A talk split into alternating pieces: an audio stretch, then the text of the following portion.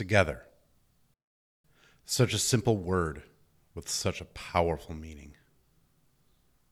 Together does not have to be in direct opposition to alone, nor does it have to imply connection. It certainly can do both of those things, but it can also carry something far different. It is a lack of separation, a joining, an answer to an unspoken call. I am calling from Elm Lake.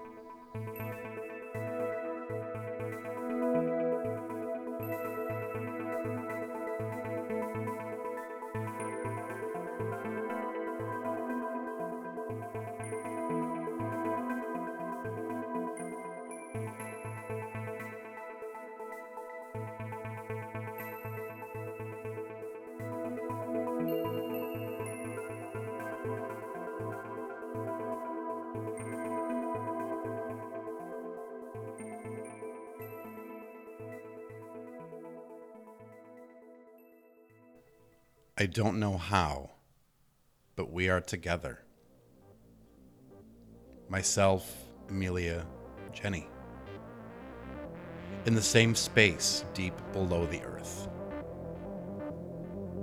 We haven't been together since the first time that we discovered this bunker, and that itself was short lived. Since then, we have apparently gone not just our separate ways into alternate versions of the same reality, if I can believe what they've said. Something seems off about the whole thing, but if I'm being honest with myself, something has seemed off about Elm Lake for a long time. I want to believe them. I can feel my heart trying to convince my brain that their words are true but I just haven't been able to take that full leap of faith quite yet. It isn't their descriptions of an unending day, although I try to pass it off as that. No, it's the way they talked about Markus Grant, who has always been cordial, pleasant, and a little soft spoken. Except in their tellings, Markus is more monster than man, filled with a cold purpose.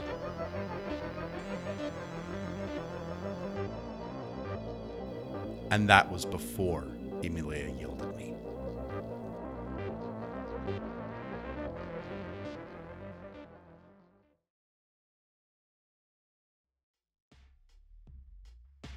I tried to remain calm. Honestly, I did, but even though he actively listens and seems to want to believe, he just cannot help but insert his own views into our story. I try to point out how Elm Lake has become a dangerous place, and he gets hung up on whether or not it was day or night that becomes perpetual. That isn't the point, I want to yell. The point is that something has gone wrong in our town, and that something is now actively pursuing us. We need to hide, but more importantly, we need to prepare. The riddle has been laid out before us, and we need to solve it if we want to continue to survive. I know even Jenny thinks I'm exaggerating slightly. She knows it's dangerous, but she doesn't seem to think that we could end up being killed. I don't know how she can't, though. She's seen Markus, and she witnessed the creatures that carried off Angela. I look at her and feel a sharp stab of regret. The bandage on her leg reminds me of the steps I had to take to bring her back, to bring us all back. I don't know how she can't see how dire the threat is.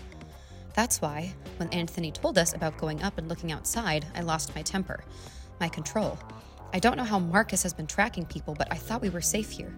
Maybe we would have been if Anthony hadn't opened the door, let the light in. And now we need to go deeper, to hide, perhaps to resign ourselves to whatever fate lays before us. We were safe. An unopened door changed everything.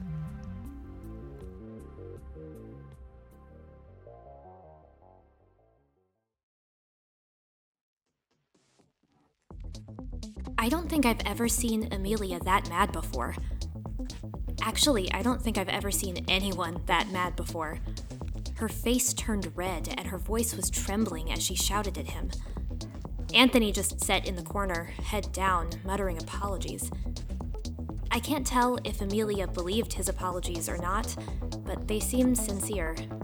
At least, they did to me. To her credit, Emilia seems to have largely moved on. She isn't talking about how Anthony may have endangered us all. Instead, she's just focusing on our survival. That word, survival. It carries so much extra weight now because of what we know Markus is capable of. Anthony doesn't believe it, but he didn't believe us about the Eternal Day either and just had to check for himself. Maybe now he'll understand. I mean, the red he described is disconcerting, but I can't worry about that now. No, I need to focus on Emilia. She has a plan, or at least she seems to. It involves going deeper.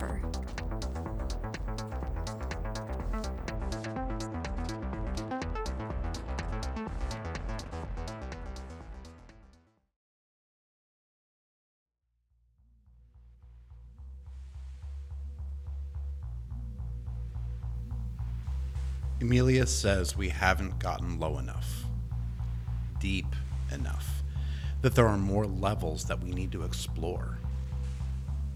I don't know how she knows, but there is something in her voice that cannot be argued with. She is insistent that we go further into this bunker to find safety, to find protection from whatever Markus has planned for all of us. The trouble is, there is no deeper. At least, not that we found. I thought that we'd done a relatively full exploration of this floor. And we haven't discovered any more stairs leading down. Everything leads back up to the top floors, to the red beyond, and eventually to whatever Markus has set up for us.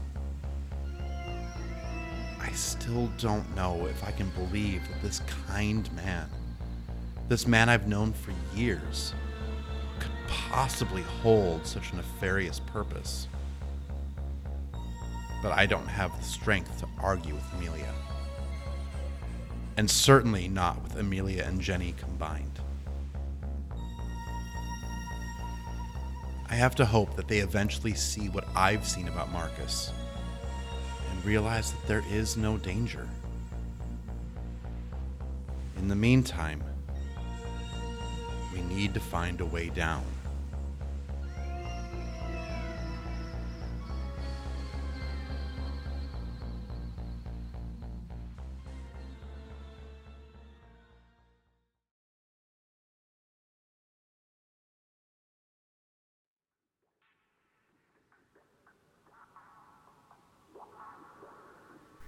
They keep going lower, deeper.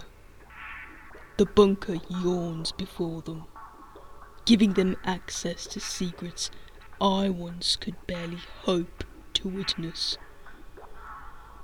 Now, however, I know that those secrets are within my grasp, just outside of my reach. All I need to do is to bring those three lost souls back into the fold. Emilia Ashford, who has already escaped capture twice. Jenny Fowler, whose mere presence in Elm Lake seems to have set it upon its current path. And Anthony, who has decided to make the happenings in our town public for the world to hear. They must be stopped, or else all is lost. At the bunker door, I look at Angus. He is taken on a feral stance, axe at the ready. If I could still shudder, I would at the sight of him. Glistening blood drips, not just from his axe, but also from his open mouth. His eyes dart feverishly, and he looks eager to step forward. They are the last, standing in the way of progress and salvation for Elm Lake. The rest have been brought into the fold or eradicated. Angus waits, looking frantically between the door and myself. I stand back and send him in.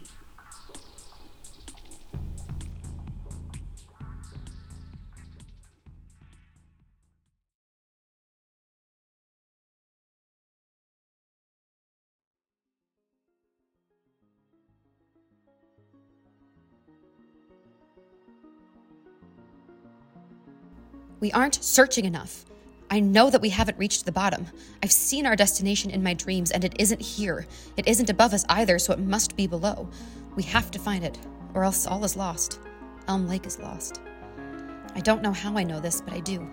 There are answers somewhere in this structure, somewhere below, and only by finding those answers can be hope to save anyone from this town.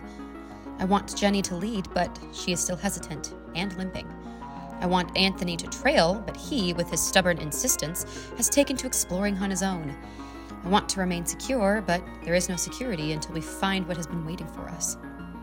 We walk through the hallways, the growling sound below us and a clanging sound above us. Far above us, thankfully. It sounds like metal on metal with a sharp tang to it.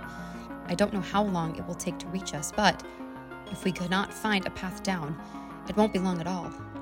I glance to Jenny, and she winces. I glance to Anthony, and he shrugs.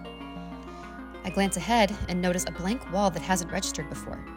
Even more odd, there appears to be a button, the same color of the rest on the wall, standing in the barest relief. Without thinking, I reach over to push it.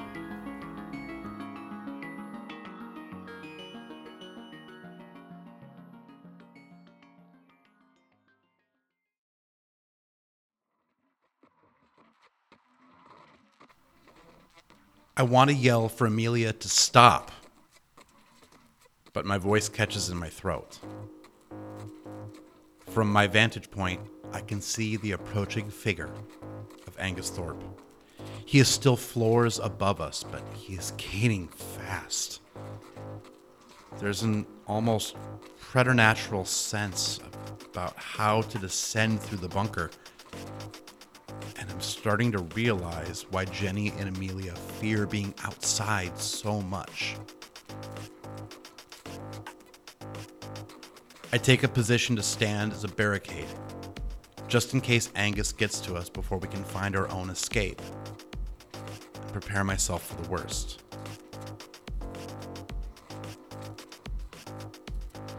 Worst doesn't come. Instead, whatever Emilia did causes a panel previously concealed to open. We rush inside it, only to find ourselves in a small room with only one exit. On the wall, there's a panel with a couple of buttons. Emilia looks to me and Jenny and pushes the bottommost button. We have to go deeper, and we feel the room shudder and begin to move. Some strange, unfamiliar mechanics are at play here, and we descend. After what feels like an eternity, the room shakes and comes to a stop. The wall that we originally entered from slides open, revealing a sparse hallway. Lights flicker on, leading us forward and at the end of the hallway, a door stands before us, the word control emblazoned upon it. A red light spirals, casting shadows upon the walls. Far, far above, I can hear the sound of Angus's axe colliding with walls, raging against his escaped quarry.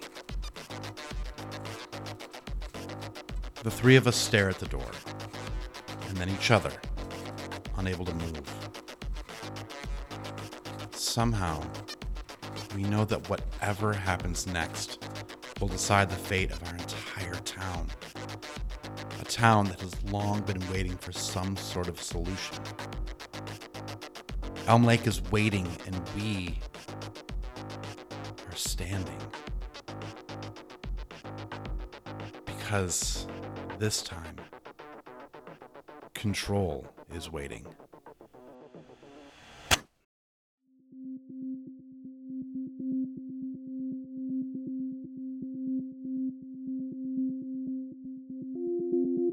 Calling from Elm Lake, episode 24, Together, was written and produced by Sean Monaghan.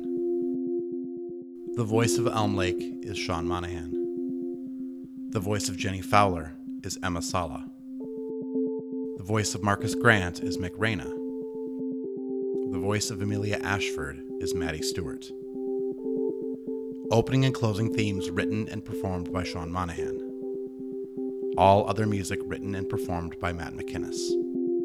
Find out more at machinnesmusic.com. You can find us on both Twitter and Facebook for a little social media strangeness. You can also find us on TikTok as we create visuals to help round out the world of Elm Lake. If you're enjoying what you're hearing, please leave a rating and review on whichever podcasting app you have found our feed. Doing so could help bring new listeners to the call of Elm Lake. If you'd like to support us as we unfold this story, add new voices, and just generally continue to explore this particular creative process, you can do so at www.patreon.com slash calling from Elm Lake. Your support will help us continue to grow and expand on the story, and hopefully be able to add even more content within the universe of Elm Lake. Buttons are made to be pushed. They taunt us, and sometimes come with flashing lights. It takes a certain level of strength to resist pushing those buttons. It takes a completely different strength to push those buttons anyway, prepared to deal with the consequences.